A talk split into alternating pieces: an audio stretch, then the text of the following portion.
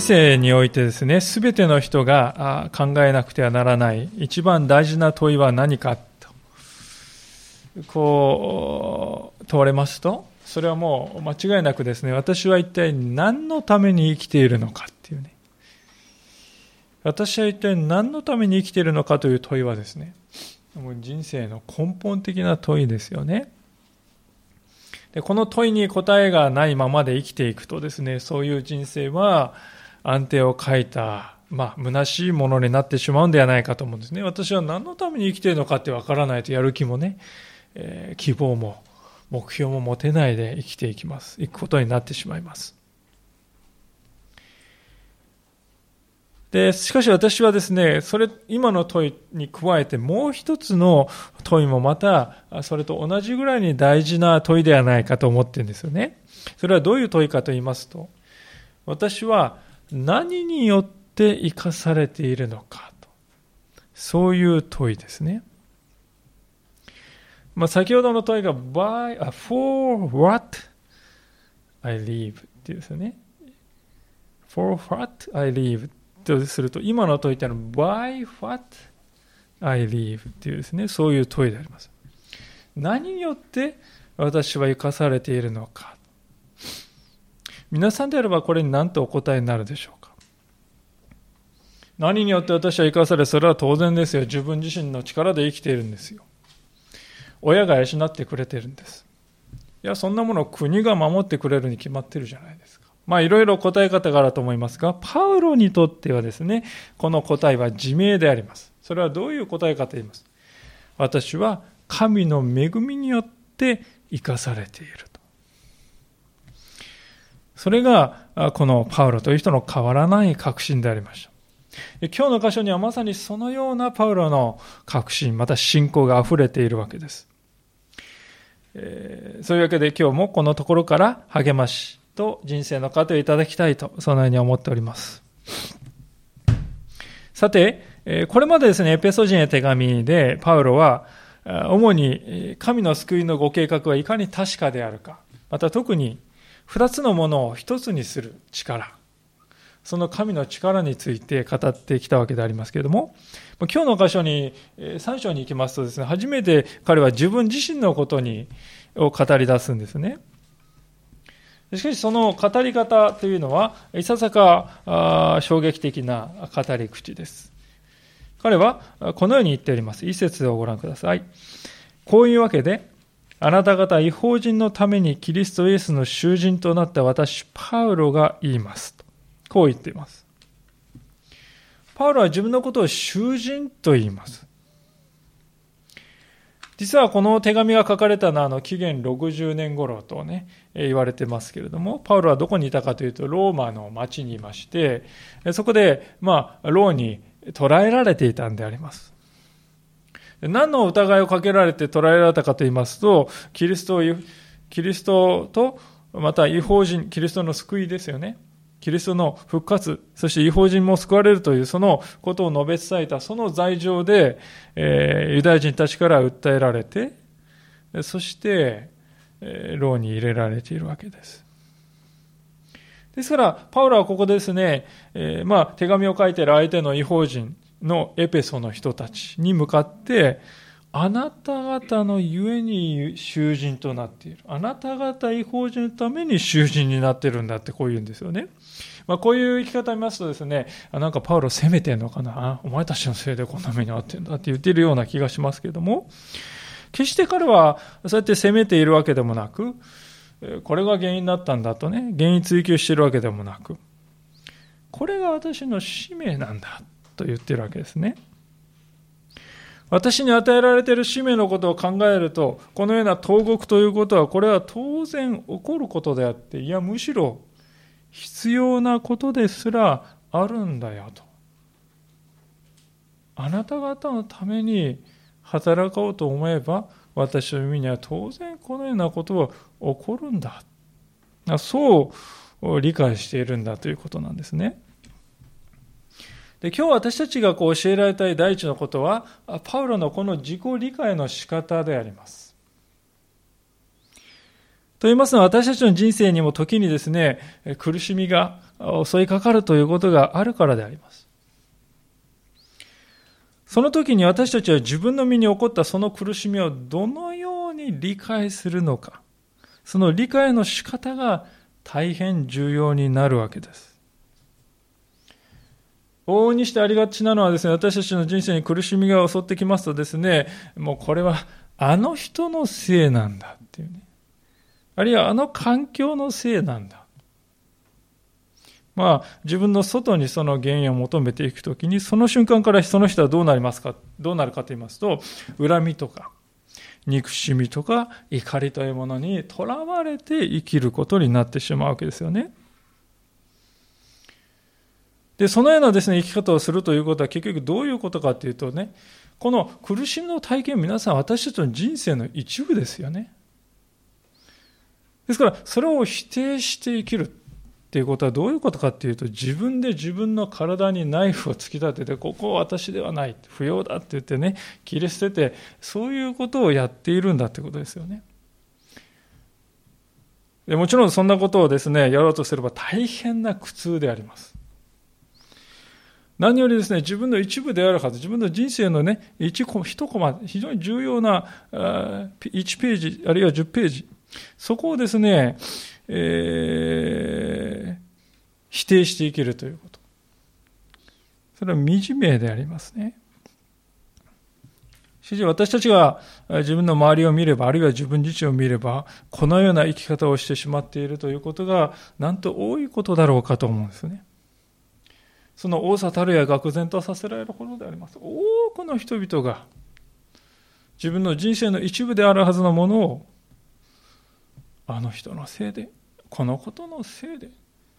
と言ってそして否定して切り捨ててなかったことにしようとしているということを私たちは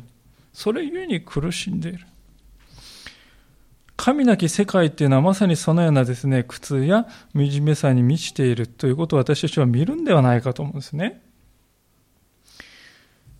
しかしそのようなこの捉え方とは全く違う生き方もあるわけですそれは何かというと私の身に起こった苦難、この背後には神様のご計画があるんだと受け止めるね。そういう人生であります。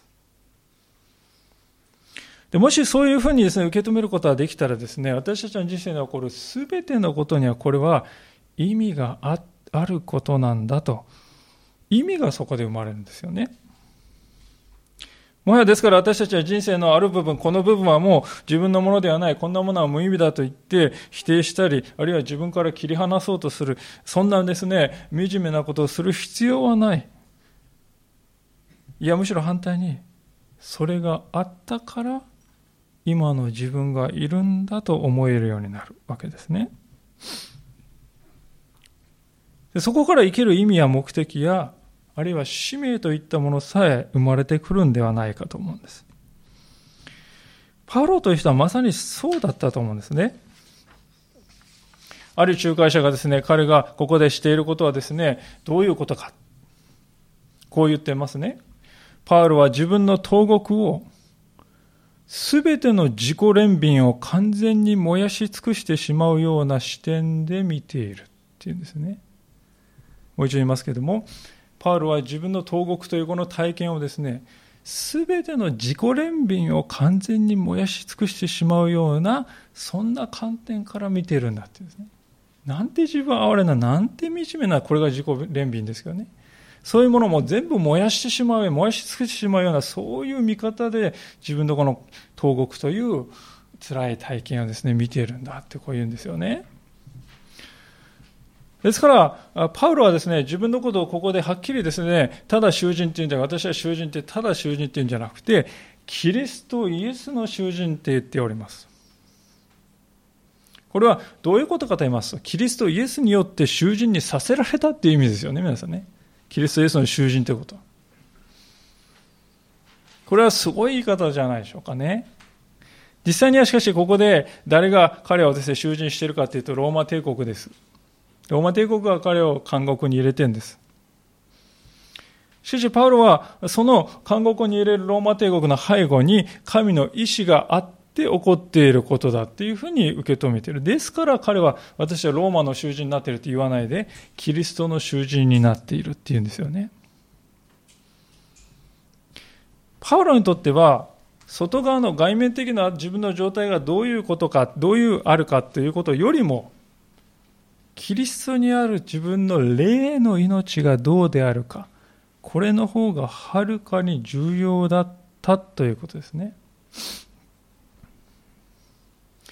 外面的なその上界、囚人であるか自由人であるか、健康であるか何であるか、まあ、そういう外面的な状態もちろんある程度大事ではありましょうが、しかしそれ以上にキリストにあって私はこの霊の命はどうであるのか、これがはるかに大事だと。そう考えているということですね。これは私たちの生き方と本当に何と異なっていることだろうかと思うんであります。私たちは世間体だとか、見てくれだとかですね、そういうものを絶えず気にしながら生きておりますね。内面のあり方よりも外側がどう見られるか、どう見えるかということがいつもいつもですね、私たちに問いかけられてきてますよ。まあ、テレビをつけてね。あるいはもう学校や職場やですいろんなとこ行ってて、自分はどう人から見られてるかも、とにかくそこにですね、中心があるですよね。ですから、往々にしてその中で人は本心を偽って生きなくてはならない。それを強いられる。その結果ですね、心に葛藤が絶えないという経験をするわけです。しかし皆さん、人間にとって一番大事なことは、その人の霊のあり方ではないでしょうか。その心に嘘偽りがなく、自分を作ろうとしているわけでもなく、絶えず神に委ねて自由のうちを生きている。それが本当に私たちの心が願い求めているものではないだろうか。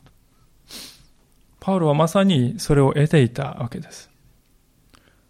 ですから彼にとっては牢獄であろうが、その牢獄の外の世界であろうが、どんな状況になるか、これは一番大事な問題ではなかった。むしろどこにあろうと、そのところで神が与えた使命を神は行わせてくださると信じていたわけであります。では具体的に彼が追っていた使命とは一体何なのかということでありますが、その鍵となる、その理解の鍵となる言葉が3節でありますけれども、それは何かと言いますと、奥義というこの言葉であります。3節をもう一度ご覧ください。先に簡単に書いた通り、この奥義は啓示によって私に知らされたのです。それを読めば、私がキリストの奥義をどう理解しているかがよくわかるはずです。この奥義は、今は御霊によってキリストの聖の人たちと預言者たちに掲示されていますが、前の時代には今と同じようには人々に知られてま、知らされていませんでした。その奥義とは、福音により、キリストイエスにあって、違法人もまた共同の相続者となり、共に一つの体に連なり、共に約束に預かるものとなるということです。神は、あ、ごめんなさい。私は神の力の働きにより、自分に与えられた神の恵みの賜物によって、この福音に使えるものとされました。あの、ここで出てきます、この奥義という言葉は、今日の箇所で3回ほど出てきますけれどもですね、これが非常に理解の鍵となる言葉です。これはあのギリシャ語のですね、原文を見ますと、ミュステリオンとこう書いてありましてね。私たちがしかし日常的にミステリーと使っている言葉と同じかといえば違うわけですね。パウロがここで言っているところのこの奥義と言いますのものはどういうものかというと神の時が来るまで神によって隠されていたものということなんですね。神の時が来るまで神によって隠されていたものをここで奥義とこう呼んでいます。で、じゃあ神の時というのはどういう時かと皆さん、キリストが来られる時です。パウロが、5節ではっきり言っていることですけれども、このキリストが来られる前は、この一番重要な神の奥義は知られてはいなかったと言っていますね。神様をなさることというのはですね、このように段階があるわけであります。神様は最初から100%一切合切はですね、もうつまびらかにですね、明らかにしておくから、あとはもうお前たち次第だ。こういうやり方はなさらないんですね。神様はむしろ神の民、イスラエルの歴史を通して、ご自分の奥義を段階を追って示してこられたということです。ですから、旧約聖書という書物は非常に大事なわけであります。ともすると私たちクリスチャンでもですね、イエス様のことは新約に書いてあるんですよね。旧約はまあ古い、ね、ものだから。まあ、新約が大事で、旧約はまああんまりね、重要性低いんだ、なんてこう考えがちでありますが、明らかにそれは誤りだと。むしろ、旧約の中に段階を追って神様の奥義が明らかにされていく、そのプロセスがですね、大事だということですね。で、その旧約聖書のプロセスというものをですね、私たちはしっかり理解するとですね、新約聖書のですね、えー、言ったときに、新約聖書のですね、書いた人たちはですね、明らかになぜキリストでないといけないのか、なぜキリストだけが救いだと考えたのか、その根拠がですね、旧約聖書を理解することによって分かってくるわけです。ですから逆にですね、旧約聖書はキリストについて何を語っているかということを理解しなかったら、キリストを理解したことにはならないということなんですね。しかし、もし、旧約聖書を理解していくならば、何がわかるか。それは、キリストを抜きにしてどんな救いも救いではないということが分かってくるということです。このような分厚い聖書が全体として何を言おうとしているかということもまさにそのことであります。キリストという方は神の奥義の啓示の頂点にある。クライマックスなるお方なんだということですね。キリストの言葉やキリストの行われた技やそしてキリストという存在そのものが神の啓示であるということです。じゃあそのようにですね、えー、神の奥義というものは、じゃあ旧約聖書を読んでいけば誰でも理解できるものでしょうか？と、こう考えるかもしれませんけれども、これが非常にこう厄介なところですが、決してそうではないということですね。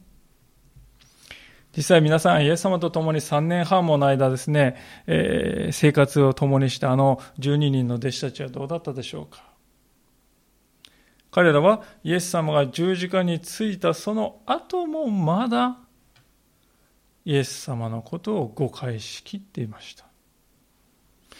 イエス様は我々の国のイスラエルを再び偉大な国にね、 Make America Great Again みたいな言葉に、 Make Israel Great Again ですよね。もう弟子たちが考えてたことは、これをイエス様がしてくださるんだなんて考えて、もう誤解しきっていたわけでありますけれども、その彼らが本当にイエス様という方が理解したのは復活を目撃した時ですね。そしてペンテコステにおいて精霊を受けた、その後のことであります。ですから、神の奥義を理解するためには、精霊の働きはどうしても必要だということですね。実際この5節は読むと何と書いてあるか。この奥義は今は御霊によって掲示されていると、はっきり書かれています。神の奥義を理解するためには、私たちの心の中で御霊が奥義を分からせてくださるということがどうしても必要です。御霊の働きなしに理性だけで神の奥義を理解しようとしても人間にはこれは決してできないことです。で、皆さん、だからこそですね、だからこそ同じ福音の話を聞いているんだけれども人によってですね理解に著しい差が出てきますよね。不思議です。ある人は御霊を素直に受け入れるんですけれどもある人は御霊を頑固として拒むんですね。私たちの中で本当にこう生い立ちにさまざまな複雑な事情があったりする時に私たちはたとえ神であっても私の心のあのことには触れてほしくない。そんなふうな思いを抱くこともあります。断固としてこの部屋には入ってきてほしくない。このような誰も神にさえも触れてほしくないという痛みを抱えている方もいらっしゃいます。まあ、こういったですね、家庭がありますので、しかしある人はですね、もうどうぞどうぞどこにでも入ってくださいとですね、もう、えー、全てを明らかに、してよいと思って受け入れるかと思います。で、ここにですね、非常に大きな差が出てくるんですよね。で面白いことにこれは年齢がですね、上の年配の方であれば、人生経験積んだ方であれば、それが簡単にできるかというとそうではなく、むしろ小さい子供が大哲学者よりもはるかに神の奥義を理解しているということが起こりうるわけですよね。ですから神の奥義というのはですね、人間からこの上っ面の皮ざりっていうものを全部取り除くんですね。その人を裸にするものだと思います。実に不思議なことでありますけれども、だからこそこれは奥義と言われているんだと思うんですね。じゃあ、パウロがここで奥義と呼んでいるその内容は一体何なのかということでありますけれども、実は彼はすでにそれをですね、前の一章の8節からのところで説明してくれていたわけであります。振り返ってみたいと思うんですけど、一章の8節のところもう一度開けていただけますでしょうか。このように語られております。お読みします。この恵みを神は私たちの上にあふれさせ、あらゆる知恵と思慮深さを持って、御心の奥義を私たちに知らせてくださいました。それは、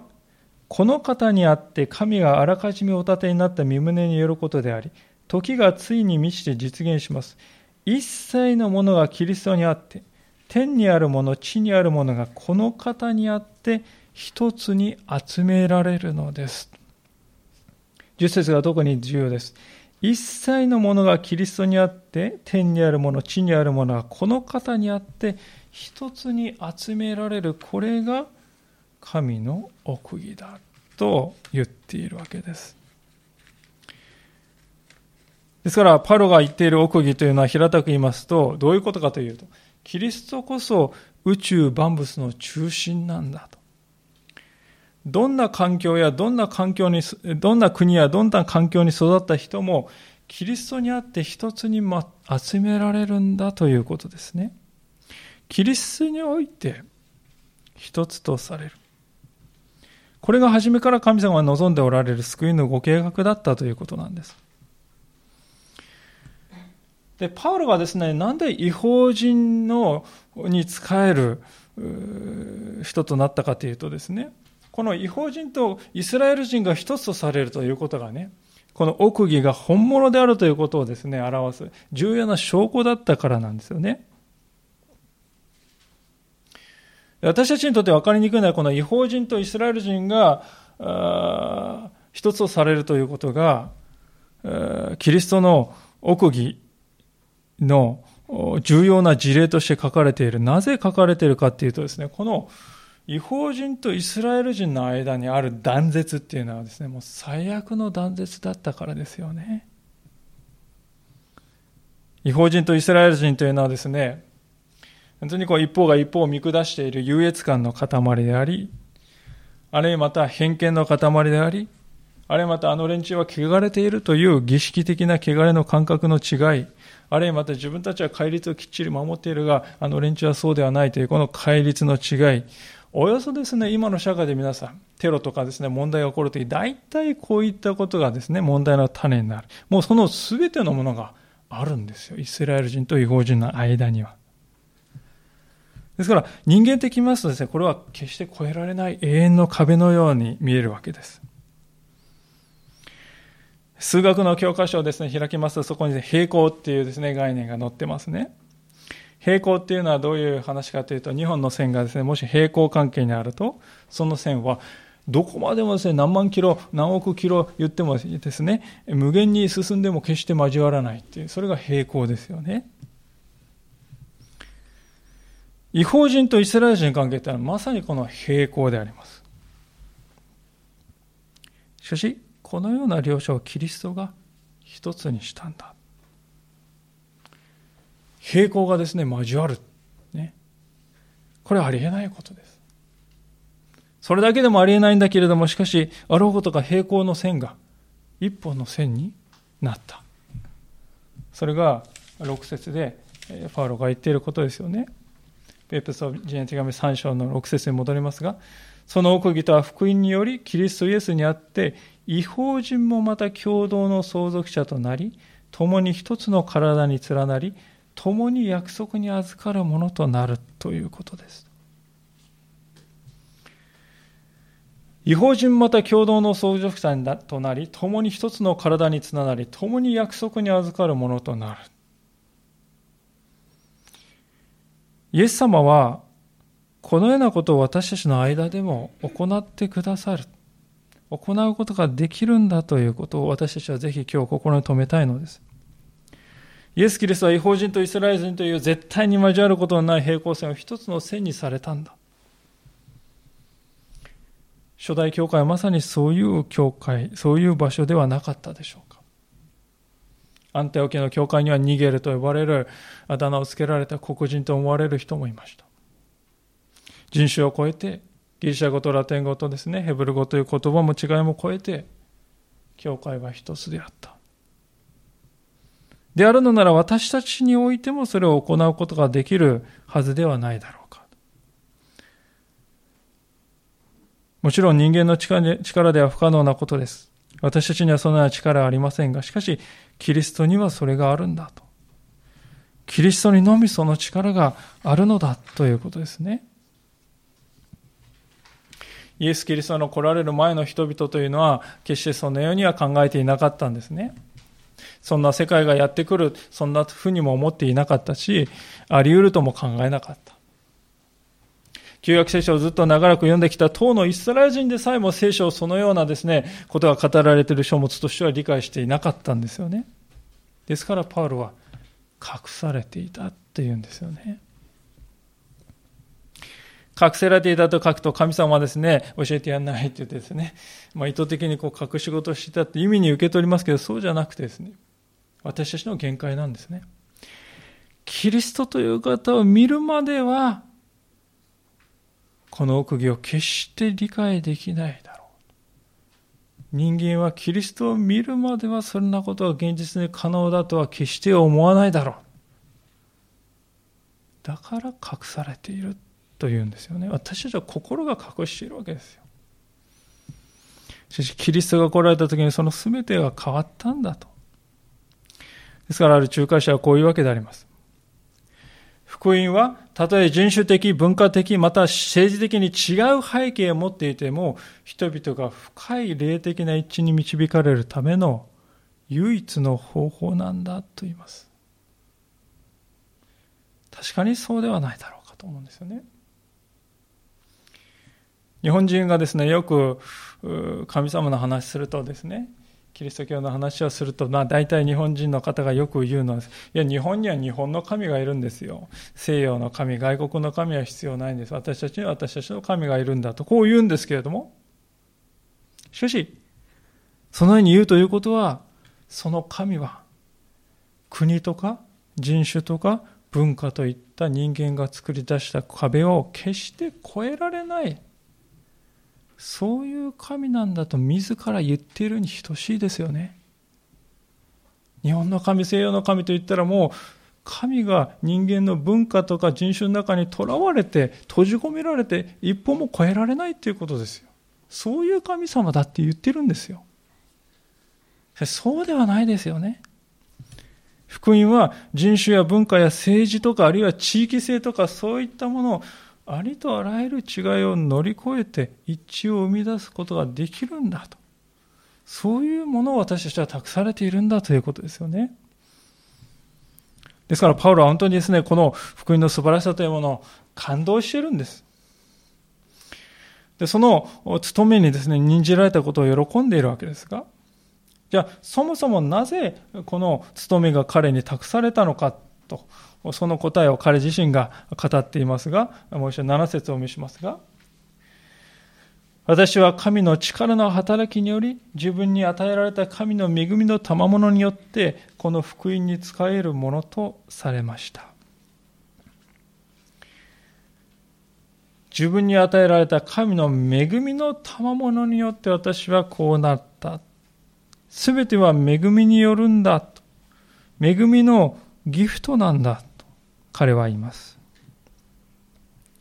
まあ、聖書の中で恵みという言葉はですね、もう無数に登場するわけですけれども、じゃ簡単に恵みというものは何であるかといえば、これは受ける資格がないものが一方的な憐れみによって受けるものでありますね。実際皆さん福音を伝えるというこの彼に与えられた務めっていうのはですね、考えてみると、このパウロほどですね、そんなことにふさわしくない人間っていないですよね。なんといっても彼はですね、クリスチャンをですね、えー、次々と迫害して捕まえて、牢に入れるということをですね、えー、若い頃やっていたからですね。若い頃の彼のですね、もう本当に人生の目標はですね、キリスト者とやらをこの世から滅ぼして消し去してやることだって、もうそれが私の生きがいであり人生だ。そういう生き方をしていたんであります。そんな人が今やどうなったかといえば、キリストを述べ伝えるためならば、牢獄をも私は意図はないという人になっているんだということですよね。現代的に言いますと皆さんね、イスラム国のがまだ世界を牛耳っていた、まあ、中東を牛耳っていた時、まあ、2年ぐらい前、恐ろしい映像が流れましたよね。日本人の方がですね、こう、首をですね、切られるような映像も流れて、まさにそのような男がそのイスライスラム国の真ん中ですね、大声でキリストを述べ伝えるような男に変わるという、そのぐらいのことなんだということであります。一体どんな存在がですね、そういう変化をもたらすことができるだろうかということですよ。私にはですね、本当にこ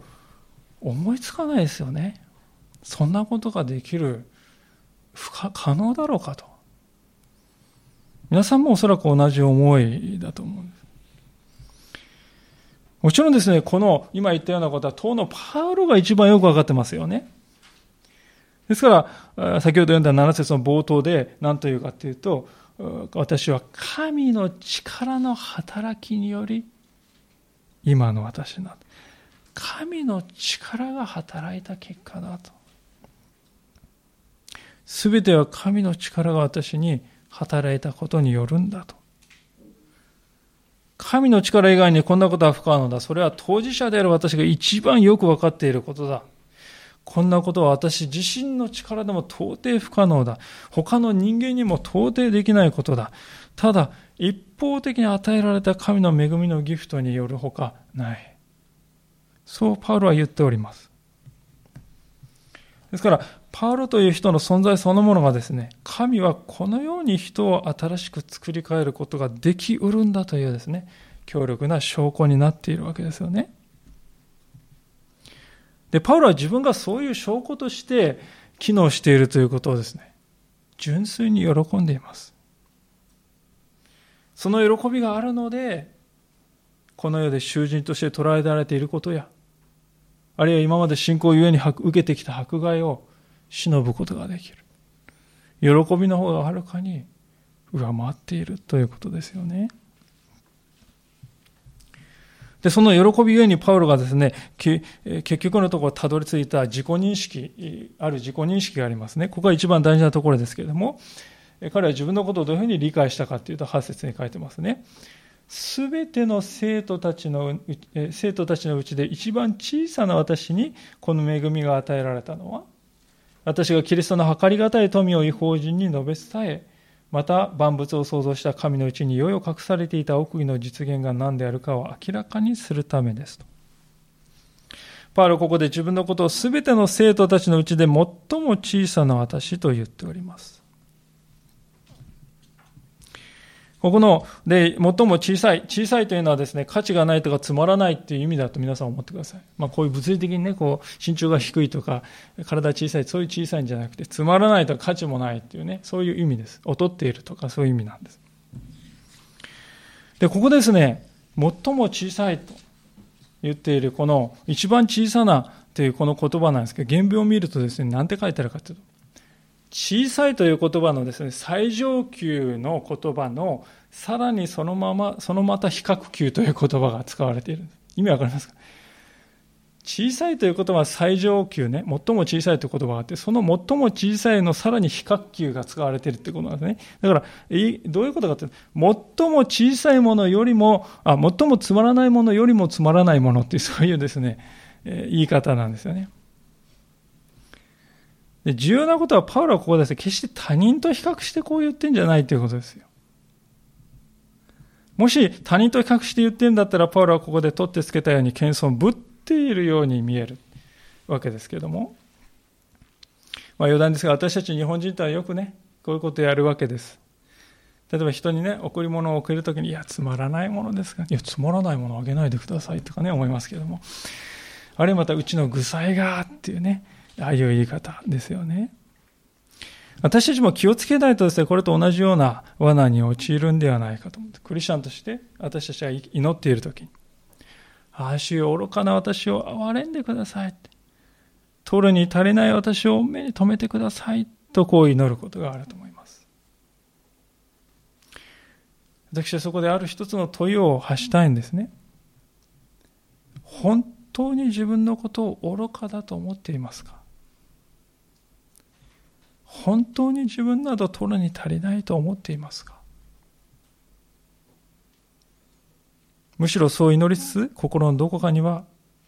私はまあそこそこのものになったよな。そういう思いがあるのではないか。主主長年こう祈ってきたのである種の枕言葉のようにして取りに足りないものですが。愚かなものですが。そう祈っているということはないだろうかと。という問われるわけでありますパウロはもちろんここでそのような意味で全ての生徒のうちで最もつまらないもの、私などと言っているわけではないということを知りたいのです。そうではなくて、神の憐れみと無限の恵みの大きさというものを考えれば考えるほど、それに値しない自分を痛感して、そこからこの言葉が生まれたんだということです。ですから、彼がまずここで見ているのは神の恵みの無限大の広がりですね。それをまず見て、その次に自分の姿を見るんですよ。すると初めて自分の価値のなさというものに本当の意味で気づくんですね。で、ところが私たちはですね、よくやるのはまず自分を見るんです。私ってどうしてこんな惨めなんだろうか？なんでこううまくいかないんだろうか？いつも自分ばかり目が行きます。そしてですね、その自分をまるで憐れむかのように、愚かな私、取るに足りない私です。まあ、そのように祈っているということが多いんではないかと思うんですね。はっきり申し上げたいことは結局のところ、そのようなことをしているならば、それは自己憐憫に過ぎないということですよ。自分で自分の傷を舐めているだけだということです。パウロは、こんな老後に取られて惨めな私を、もっとも、だからみっともつまらないものって言ったんですか？そうじゃないですよね。まず神の偉大な恵みを見上げるんです。圧倒されるような神の憐れみに心を奪われるんです。その次に自分を見るんですよ。するとそこにはですね、そんな素晴らしい恵みを受けた自分というものがポツンといるんですよ。もうそのあまりの落差を見てパウロっていうのはですね、身震いするわけですよね。でそれで、一体なんてこったこれはって。そこからこの8節の最も小さな私という言葉が生まれてくるんですね。ですからこれは神の恵みに感動している人の言葉なんです。パウロの頃決してですね、惨めで哀れな、おろ、ね、そういう、えー、そういう自分がいるんじゃないですよね。神の偉大な恵みの世界が映ってるんですよ。それに心を奪われてるんです。ですから見ているものが違うんだということですね。でだからこそパウロはですね、そんな素晴らしい福音を私は伝えずにはいられないんだと考えているんですよね。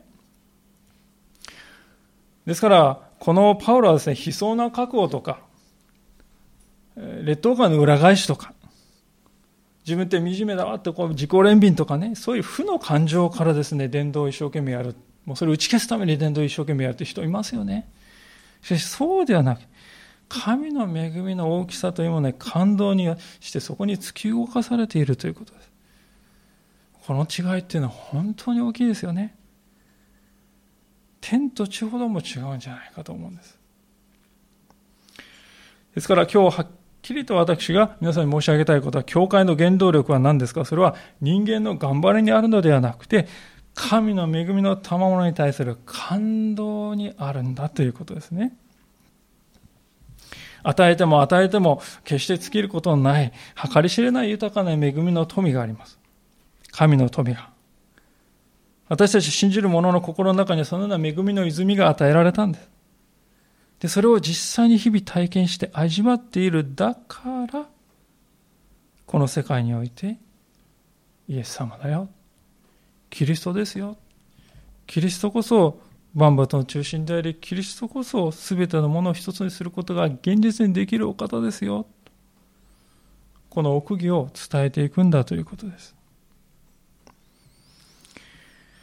パウロはそして教会に与えられたこの恵みというものをもっと素晴らしい言葉で表現しているわけでありますが、10節からですが、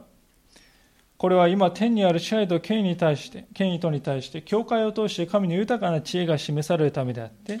私たちを主キリストイエスにおいて成し遂げられた神の永遠のご計画によることです。私たちはこのキリストにあり、キリストを信じる信仰によって大胆に確信を持って神に近づくことができるのです。ですから、私があなた方のために受けている苦難のゆえに落胆することのないようお願いします。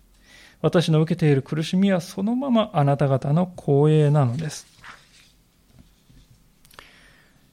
ここに教会の存在意義というのははっきり書かれているんではないでしょうか。パウロはしかし驚くべきことを言っております。10節で天にある支配と権威、まあ、これおそらく天天使たちのことを示しているんだろうと言いますけれども、その天使たちに対して教会を通して神の知恵がね、表されていくって言ってんですよ。だから、教会の方が天使たちよりも優れているんだと。そういうことを言っているわけであります。え？と思いますよね。なんでそう言えるかっていうと、教会のためにキリストは血を流されたからですよ。天使たちのために血なんか流されてないですよ、イエス様はね。キリストは教会のために血を流して買い取ってくださったんです。天使のためにではない。ですからキリストはその教会を通して世界だけなく天に対してもご自分の知恵の何たるかを示されるんだって言うんですね。それは十節にあるように永遠の昔からの神のご計画なんだということです。ですから、私たちはこういったことは全て神のご計画の中起こっていることなんだということをもう一度しっかり覚えて握りたいと思います。まあ、こういう話をしますと、神のご計画っていう話をしますとね、なんかこれを運命論のように捉える人もいるかもしれませんが、しかしそうではない。神様は私たちの自由意志を尊重した上で、同時にご自分の確かなご計画を成し遂げることができてしまう方なんです。それは皆さん十字架を見ればわかるんじゃないでしょうか。十字架はですね、人々は自由意志に基づいてイエス・キリストを十字架につけろと言って、実質、実際、イエス・キリストを十字架の上で人々は八つ咲きにしたんです。しかしその十字架において人類の救いが成し遂げられるというこの逆説が起こるわけですね。神様はそういうことができるお方なんだということ私たちはですから、このようなキリストという方を主として持っている。だからこそ12節にありますように、神に近づくことができるんであります。この神に近づいていくということは私たちにとって本当に大切なことであります。ある人はですね、神様は遠くからこうってこう眺めてですね、まあこうじゃないかな、多分こんな感じだろう、うん、分かってきたって言って分かった気になるんですよね、皆さん。でも、高い山を遠くから見て見るだけの人と、実際に山のとこに行ってその山を登った人とどちらがその山について深く知っているでしょうか？聞くまでもないですよね。同じことは神様との関係にも当てはまるわけです。神様の恵み私が本当に理解したいのなら、遠いところから神様ってこうかなって言ってですね、観測して分かった気になるのはやめて、神に近づいていかなくてはいけません。恐れる必要はないんです。イエス・キリストにあって私たちは大胆さとね、大胆さって大胆っていうのは恐れがない人っていうことですよね。そして確信。その確信を持って神に近づいていけるんだって聖書ははっきり約束しているからです。十字架は私たちの心に、の中でですね、神様に近づくことをですね、引き止めるものを全部取り除いてくださったんですね。ですから、私たちはね、こんな自分なんかとか、そういう自分ばっかり見ることをやめて、まず神の恵みを見るんですね。その恵みの大きさに圧倒されて、その後に自分を見たらいいんです。そうすれば、ああ、こんなものにさえ与えられる神の恵みの大きさよと、喜びが与えられてくるんではないかと思うんですね。パウロの心にはまさにそのような喜びが絶えることなくありました。ですから今日最後のところで彼は、先ほど読んだ13節のように語っています。ですから私はあなた方のために受けている苦難の上に落胆することのないようお願いします。私の受けている苦しみはそのままあなた方の光栄なのです。私の苦しみはあなた方の光栄だとパウロはエペソの人に対して言います。苦しみが光栄っていうのはちょっと理解しがたいんです、正直言って。でもこれは出産に例えると分かりやすいんじゃないかなと思いました。赤ちゃんっていうのはどうやって生まれてくるか。それは母親の陣痛によって生まれてきます。そのですから赤ちゃん側から見ると母親に対しては感謝しか思い浮かばないと思うんですね。し赤ちゃん側から見ると母親のこの陣痛の痛みっていうのは皆さん勲章ですよ。母の痛みがあったから自分がいるんだってね。勲章、母のに勲章をあげたい気分じゃないでしょうか。パウロとこのエペソの人との関係も同じだということです。もしパウロが違法人にこのエペソの人たちに福音を伝えなかったら、牢獄に入ることもなかったでしょう。苦しみにも合わなかったでしょう。しかしエペソの人も福音を知らなかった。つまりクリスチャンとして生まれなかったんです。ところがパウロが福音を述べ伝えて、その結果苦しみを経験している。だからこそこのエペソの人たちはクリスチャンとして生まれたんです。ですからパウロが苦しんでいるということは、エペソの人たちにとってはまさに生みの苦しみをしてくれた母のように栄光なんですよね。同じことが私たちの人生においても当てはまるんではないかと思うんです。私たちは時に信仰を持っているがゆえに不利益を被ったり、えー、苦しみを受けたりすることもありますが、しかし必ず神様はそれに報いてくださるんだということです。で、パウロの姿を見たエペソの人たちがイエス様を信じたように、私たちのそのような姿を見て、新しい命を受ける人々が与えられるということです。その命が生まれるとき、人の命が生まれるときには必ず陣痛がありますが、同じように私たちがキリストにあって実を結ぶ人生を送りたいと思うときに、そこには確かに痛みもあるんです。それは栄光の時だということですね。私はここに信仰者の限りない慰めがあるように思います。いかがでしょうか？今日の初めのところで、私は何によって生きているのかという問いを皆さんに投げかけました。今、今日のこのお話をお聞きになって皆さんはその問いに対して何とお答えになるでしょうか神の恵みが私たちを生かしている。そう答えることができるならば、その人は幸いであります。お祈りをしたいと思います。